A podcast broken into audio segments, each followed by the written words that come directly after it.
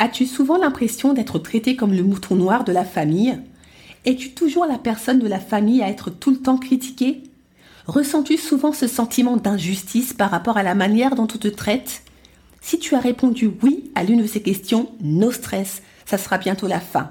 Avec mon nouveau programme de coaching Plus jamais bouc émissaire, comment guérir de ses blessures et briser le schéma familial toxique, tu auras tous les outils pour te débarrasser de cette fausse identité qui t'a trop longtemps collé à la peau. Pour fêter le lancement de ce programme de feu, j'offre jusqu'au vendredi 10 mai une réduction de 200 euros. Profite vite de la promo et rejoins-nous. Tu trouveras le lien d'inscription dans la description de l'épisode. En attendant, je te souhaite une bonne écoute.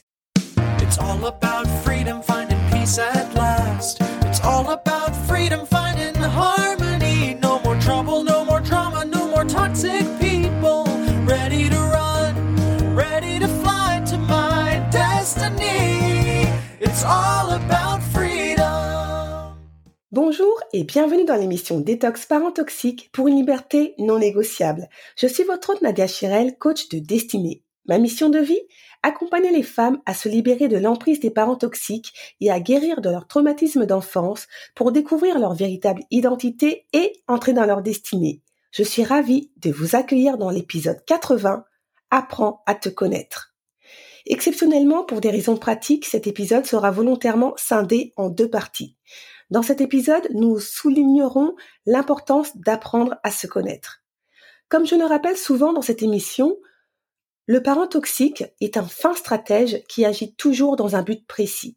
Ce n'est pas le genre de personne à dire ou à faire des choses au hasard. Tout est minutieusement pensé longtemps à l'avance. Pas étonnant qu'il ne supporte pas les imprévus, surtout ceux qui viennent contrecarrer ses plans diaboliques. Vous remarquerez que j'ai utilisé le pluriel en parlant de plans diaboliques, parce que oui, le parent toxique n'a pas un plan, mais plusieurs plans pour détruire sa victime, que ça soit émotionnellement, psychologiquement et ou physiquement.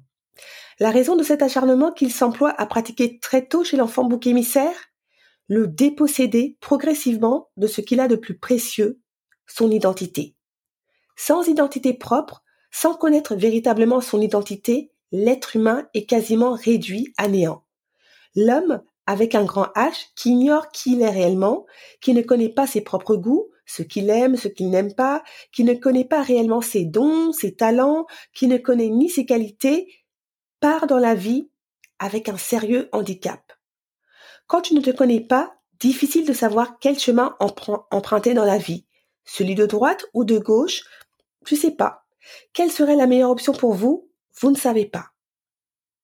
Difficile aussi de prendre des décisions capitales ou même les décisions les plus banales parce qu'encore une fois, vous ne vous connaissez pas, ce qui va générer encore plus de stress parce que vous vous rendez compte, rendu à l'âge adulte, euh, à plus de 30 ans par exemple, période où euh, la personnalité est censée être euh, bien définie, qu'elle ne l'est finalement pas.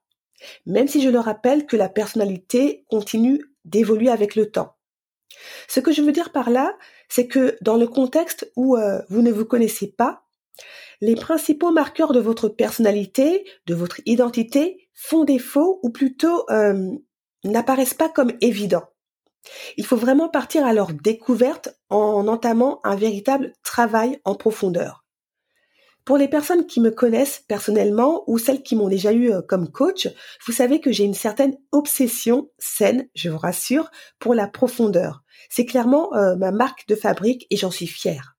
En effet, c'est en allant au fond des choses, même si c'est douloureux, qu'on trouve de véritables pépites et qu'on avance. En fait, quand euh, tu ne te connais pas, quand tu connais pas ton identité, c'est comme si tu cohabitais avec une parfaite étrangère. Quand tu ne sais absolument pas qui tu es, difficile aussi de nouer des relations saines et qualitatives avec les gens. Il y a une expression qui dit qui se ressemble s'assemble. Mais si tu ne sais pas à qui tu ressembles, eh bien tu prends le risque de te mêler à n'importe qui, aux personnes saines comme malsaines. Parce que tu ne te connais pas, tu ne connais pas vraiment tes, euh, tes limites ni tes valeurs, ce qui est bien pour toi et euh, ce qui est néfaste pour toi, et euh, tu auras cette fâcheuse tendance à accueillir tout le monde dans ton cercle.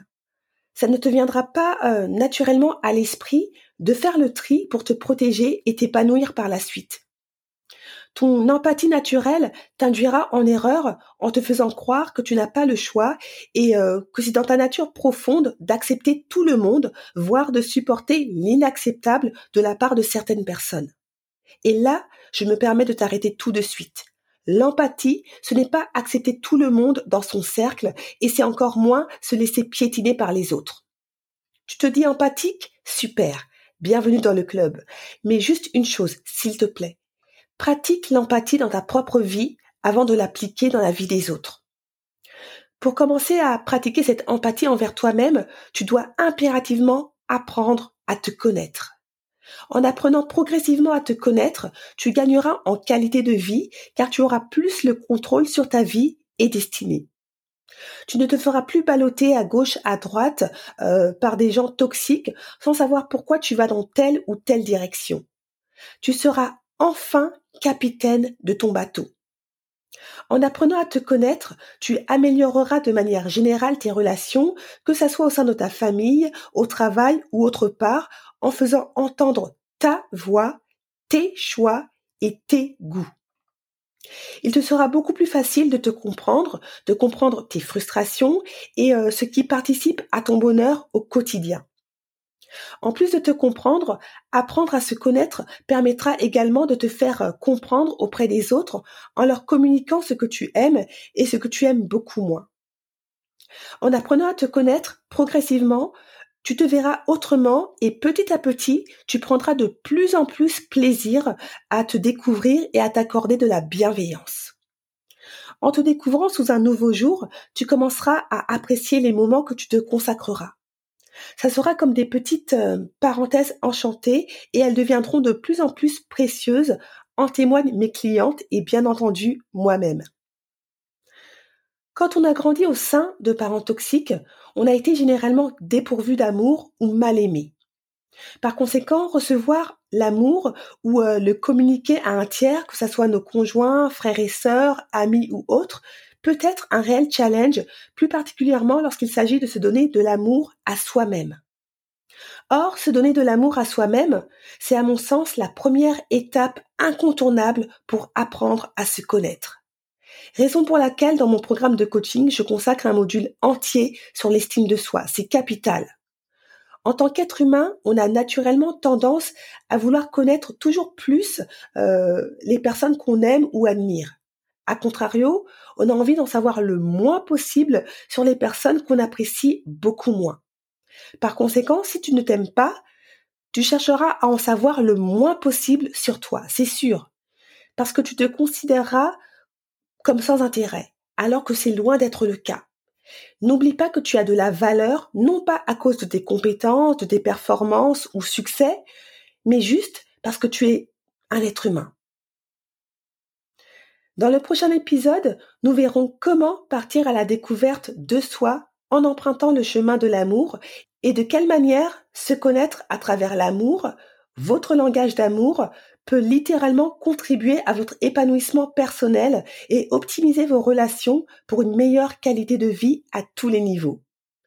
Cette émission touche à sa fin. J'espère qu'elle a suscité en vous de l'intérêt pour apprendre à vous découvrir. C'est vraiment, vraiment important.